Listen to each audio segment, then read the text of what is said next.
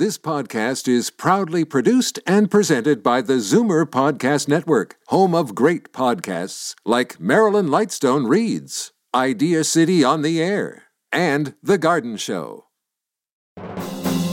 You're listening to the Zoomer Week in Review, brought to you by CARP, fighting to hold politicians accountable for better health care.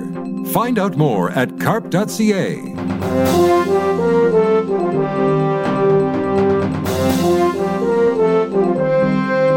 Good afternoon. Welcome to the Zoomer Week in Review, all things Zoomer worldwide. I'm Bob Komsic for Libby Znaimer. The election of a new Speaker for the House of Commons does not end the call for the lifting of the veil of secrecy in the wake of the Yaroslav Hunka incident. I have yet to hear Mr. Trudeau or anyone else say this unit was was a bunch of criminals. This person should have never gotten into Canada in the first place and we are going to act immediately to remove this person. War crimes investigator Steve Rambam joins Libby amid renewed calls for making Holocaust records public. And when an obit notice is welcomed by family.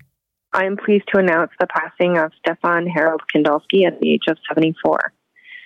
After suffering multiple strokes, one thankfully leaving him unable to speak, the abusive, narcissistic, absentee father, husband, brother, son finally kicked the bucket. More with the deceased's daughter later on. But first, here are your Zoomer headlines from around the world.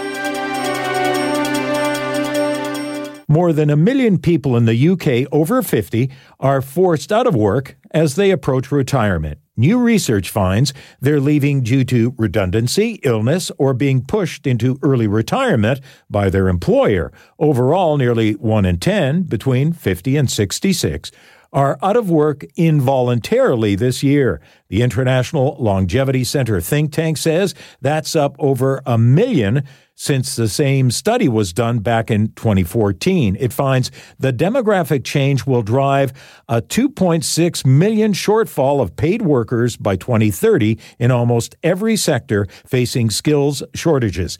The retirement age in Britain 66, but will soon rise to 67. New report finds 6 in 10 American boomers and seniors are highly interested in using digital healthcare platforms, citing easy convenience in the form of payments, managing prescriptions, and access to insurers. But when it comes to artificial intelligence, the outlook is much different. Boomers are more hesitant about AI than other generations, whether due to lack of familiarity or trust in the technology. In fact, only one third of older consumers are at least somewhat interested in AI involvement in healthcare. A legal fight between a senior and an American pop star has inspired national legislation to protect elderly homeowners. The 84 year old founder of 1 800 Flowers is trying to stop the sale of his Santa Barbara mansion to singer Katy Perry. Carl Westcott argues he could not consent to the sale as he was suffering from mental decline and had been taking prescription opiates just days after a major surgery when he sold the home.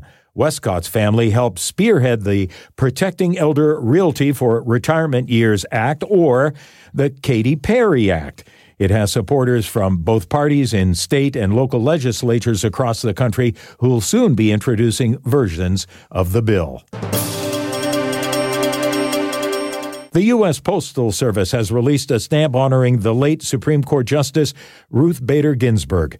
The Forever stamp that features the judge in her trademark white lace collar commemorates the legacy of her groundbreaking contributions to justice, gender equality, and the rule of law. Ginsburg died of pancreatic cancer in 2020 at the age of 87.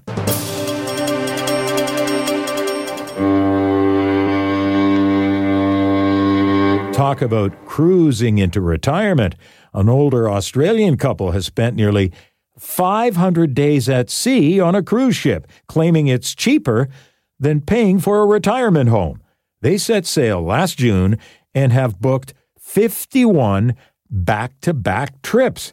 The great grandparents have stayed on board Princess Cruises' 2,000 passenger Coral Princess longer than most of the crew, including the captains, and they plan to stay on board for two years. The couple enjoyed cruises for decades prior to making it their full time living arrangement. A 104 year old woman may just be the oldest person to ever skydive. Dorothy Hoffner of Chicago, hoping for that certification soon after she recently parked her walker and made the historic tandem jump in front of a cheering crowd. Dive lasted seven minutes, including her parachute's slow descent to the ground. The Guinness World Record for oldest skydiver was set last year by a 103 year old Swedish woman. Hoffner says when she turns 105, she may take a hot air balloon ride. I'm Bob Komsic, and those are your Zoomer headlines from around the world. If Argentina was always known as the haven for Nazis, then Canada's the unknown one. Canadians got a reminder that many fled to this country when 98 year old Yaroslav Hunka was recognized in Parliament during the recent visit of Ukraine's president. Among the many who've known for decades that ex Nazis found safe harbor here is Steve Rambam, a war crimes investigator who joined Libby Znaimer. Was it that you in the United States, uh, you were the first person to figure out who uh, this former member of the Waffen SS uh, unit, uh, who was honored in our House of Commons, was? it, it wasn't so much that I figured out who he was, but the minute that I was told the name of the division that he belonged to, I knew that somebody had made a rather substantial mistake.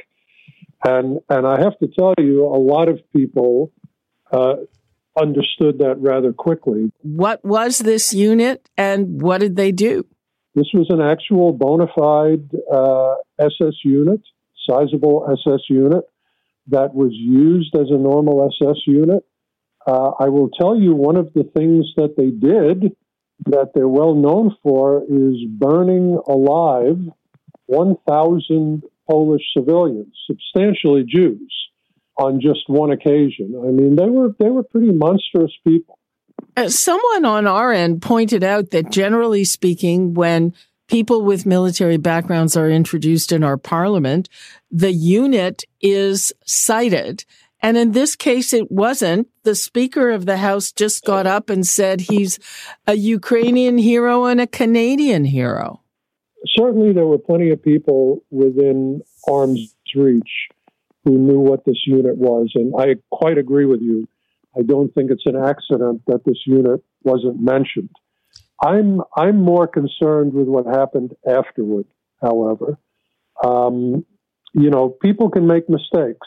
Although this this was a doozy, this was a big one. I have not yet heard anybody in in power in Canada say this person should have never gotten into Canada in the first place, and we are going to act immediately to remove this person and anyone else who is in this unit or is suspected of, of being involved in atrocities during World War II against civilians. Now, this is something that Canada has not said for, for 75 years. Maybe this is a good time to start. It's interesting. Our new Minister of Immigration has cited the fact that Canada's history with letting in Nazis is shameful and um, he's gone through a commission that was held back in 1985, uh, yeah, which many people, yeah. the Deschênes Commission, which many people uh, think was a whitewash, which concluded that uh, these guys, these people went into this particular unit because they were anti communist, not necessarily because they were Nazis. And none of these people not one. First of all, you need to know they were all volunteers. Nobody was drafted into the into the 14th Grenadiers into the Galician division. Nobody, not one, not a single person. So they were all volunteers, and nobody, when they started murdering old people and children and burning civilians alive, not a single one of them said, "You know, I quit."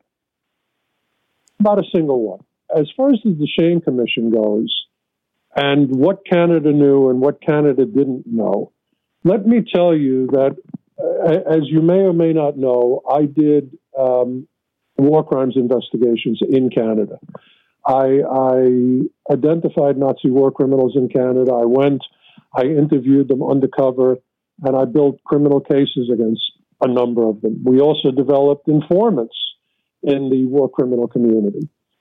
And I can tell you that there is not a single person that I found that was not already known to the Canadian government and was not already known to the Jewish community, specifically the Canadian Jewish Congress. I, I, I will tell you the first person that I found was someone who was the commander of a unit that killed 5,000 Jews in six days, including 1,000 children, small children. And I thought I had really accomplished something when I found this guy and I talked my way into his house and wearing a recorder and a transmitter. I had a team outside doing my security. When he detailed the murder of, of these Jews, how it was done, and they were brought to a ditch and shot, and first the men and then the women and the children. I thought I had really accomplished something. And when I when I went public and I turned over my documents not just to the Canadian Department of Justice and the RCMP, but also to the Canadian Jewish Congress, um, the gentleman who was my liaison in the CJC, um, the next day when I was in their, their offices, handed me a letter that they had from 1947. 1947. This was in 1997 when I was meeting with them 50 years later. This 1947 letter listed this war criminal's name, Antanas Kenstavicius, listed what he did, and even correctly placed him in British Columbia near Vancouver, which is where I found him 50 years later in Hope, British Columbia. So let me tell you, all of these people are known, all. This uh, unit was led into Canada en masse. How did that happen? Well, they all were. They all were in the DP camps together. Um, for example, when I was going after the Arais Commando, the Lithuanian murder unit, that that was so good at killing Jews in Lithuania that when there were no Jews left in Lithuania, 96% of the Jews in Lithuania were killed. Um, they were taken as a unit to Byelorussia to do a great job on the Jews in Byelorussia. Um, when I was investigating them, they came 50 at a time on ships like the Sarnia that docked in Halifax. They came 50 at a time with their families directly from the DP camps. They got on the ships, they sailed directly to Halifax, they got off the Hal- off in Halifax, they settled together, they lived within within walking distance of each other's homes. They formed summer camps for their kids so their kids could be indoctrinated. I mean, this is not just uh, the Ukrainians. This is the Latvians, the Lithuanians, etc., etc., etc. The Minister of Immigration said that uh, perhaps all the records relating to this should be opened up. Is this some kind of uh, teachable moment for Canada? Let me tell you, the Minister of Immigration, if in fact he said, gee, let's let's open these records. First of all, I have to tell you, I think he's a big fat liar. I think he has no intention of doing that, and and you should revisit this in 60 days and see what has happened. Uh, I, I, think you'll find that that uh, that I'm correct. Second of all, uh, the Deschênes Commission should have been a very public commission with all its records and all its findings released when it was held 30 years ago. The Deschênes, the, the, the Minister of Immigration saying, gee, 30 years later we should release these records is like the Polish minister who is now saying we're going to ask for Hunka's uh, extradition. I mean, it took them 70 years to realize that Hunka was in uh, was in Canada. I mean, for God's sake, he had a website. There yeah. was a, there was a, a, a scholarship in his name. He posted pictures of himself in SS uniform on the internet.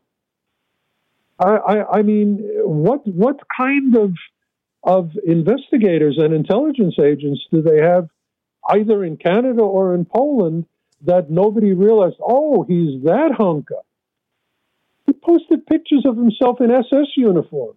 Let's let's let's not be such such foolishly credible, uh, credulous people. Um, you know, this is all garbage, and and and it's being and it's being spewed because everybody knows that that two weeks from now, nobody will even be talking about this, and this guy will be another alleged criminal who who, who is going to go to his grave laughing at all the idiots. Okay, well, Excuse hopefully, so rude, but but it's really true. Let us hope uh, that you are wrong on that note. Steve Rambam, thank you so much for that. Thank you. War crimes investigator Steve Rambam. I'm Bob Komsic, and this is the Zoomer Week in Review. Coming up, one Sudbury area woman's oh my obit for her father. You're listening to the Zoomer Week in Review, brought to you by CARP, bringing you vital information to boost your health, your finances, and your rights. Find out more at carp.ca.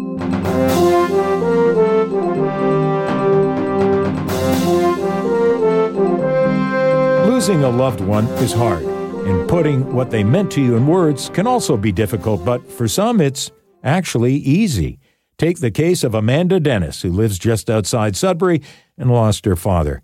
Saying she believes the dead have a responsibility to the living, Amanda came up with this. I am pleased to announce the passing of Stefan Harold Kindalski at the age of 74. After suffering multiple strokes, one thankfully leaving him unable to speak, the abusive, narcissistic, absentee father, husband, brother, son finally kicked the bucket. He's survived by his daughter Amanda, husband Brent, grandchildren Emma, Deus, Xavier, Jacob, and Lucas, and brother Ed, wife Bonnie. He's predeceased by his parents Hilda and Henry Kindalski, his son Aaron, and mother of his children Sandra Lee Kindalski. Because he treated people with disdain, there will be no service. Special thank you to the staff at the Penticton Regional Hospital for putting up with this miserable human for so long. The residents and staff at Sunshine Ridge for their support toward his family at this time. And Karma for doing what she does best. In lieu of flowers or donations, just be kind to your fellow human, spread light and love where you can, and do with your life what this man clearly lacked the ability to do. Do you feel any different now than when you wrote it? No. Did it come easily, or was it difficult to actually uh, put pen to paper or fingers to a computer keyboard and, and come up with this? It, this was the first draft, so it, it came very easily. Is there anything, Amanda, which could have prevented you from sending the obit out? I don't think that there's anything that could have prevented me from speaking my truth. Um, perhaps if my brother and my mother had been alive and we could have discussed this um, as a family, then I may not have felt the need to put it out there. But I don't have them here to to discuss this with. Um, and it was important for me to get this off my chest. And it was important to me to reach out to maybe find other people that have gone through similar situations. Did you think that you were among a minority then who did this, or actually a larger, perhaps silent majority who felt it was inappropriate to openly, publicly remember family this way? I feel right now that I am part of a silent majority, but when I put this out into the world, I felt like a minority. I, growing up, um, didn't get to talk about my life that much other aside from with my mom and my brother. We, we knew our family dynamics. Um, but the rest of my family, my extended family, didn't. They knew what was happening, but it was kind of taboo to talk about at the time. We didn't talk about stuff like that. And I feel it's important to talk about it because how else are you going to process it? How much and what kind of reaction have you received? I have received quite a lot of reactions. For the most part, they've been, um, I, I don't want to say positive, but they're positive. It's bittersweet. A lot of people have grown up in similar situations and they haven't been able to speak their truth. And this has opened doors for them, which I'm glad. But at the same time, it, it hurts to see so many people um, were kind of forbidden to talk about their own life experiences. And, you know, I've received many emails and messages, uh, people that, you know, initially I thought, oh, maybe these people knew my father, but no, they were just messaging me to thank me for opening that that pathway for them and allowing them to finally be free and to speak and to tell their truth. Has your life now provided you with a more fulfilling way to live as an individual mother or or wife? Maybe even uh, life growing up has helped shape you to become who you are. You seem to be so grounded and know exactly uh, how you feel about this and how you think we should all feel in those closing remarks you gave in the eulogy. I definitely think the way that I grew up shaped the person that I am today. And a lot of it has to do with the way that my mother treated us. She loved us unconditionally. And um, she always was very open and honest about the person that she was. And I think that allowed my brother and I to do the same. And not only that, but because my father wasn't around and my mother had gone through a lot of hardships because of him, we worked harder. We worked as a team. It wasn't the families you see today where, you know, the kids are kind of off doing their own thing and, uh, you know, they don't help out around the house. Like we were, we were a team. We were a three, you know, amigos. Like we picked up where the other one left off, and if someone needed help, you were there. And I am that person today because of that. Amanda Denis, thank you for your time for sharing this. Thanks, Amanda. Thank you so much. Amanda Denis, author of a good riddance obit, if you will, for her dad. And that brings us to the end of this week's edition of the Zoomer Week in Review. I'm Bob Komsic for Libby Znaimer. Thanks for joining me. Be sure to come back next week to stay up to date with all things Zoomer worldwide. Zoomer Week in Review is produced by Zeev Huddy, Christine Ross, and Paul Thomas. Technical producer, Justin Eacock. Executive producer, Moses Znaimer. This podcast is proudly produced and presented by the Zoomer Podcast Network, home of great podcasts like Marilyn Lightstone Reads, Idea City on the Air, and The Garden Show.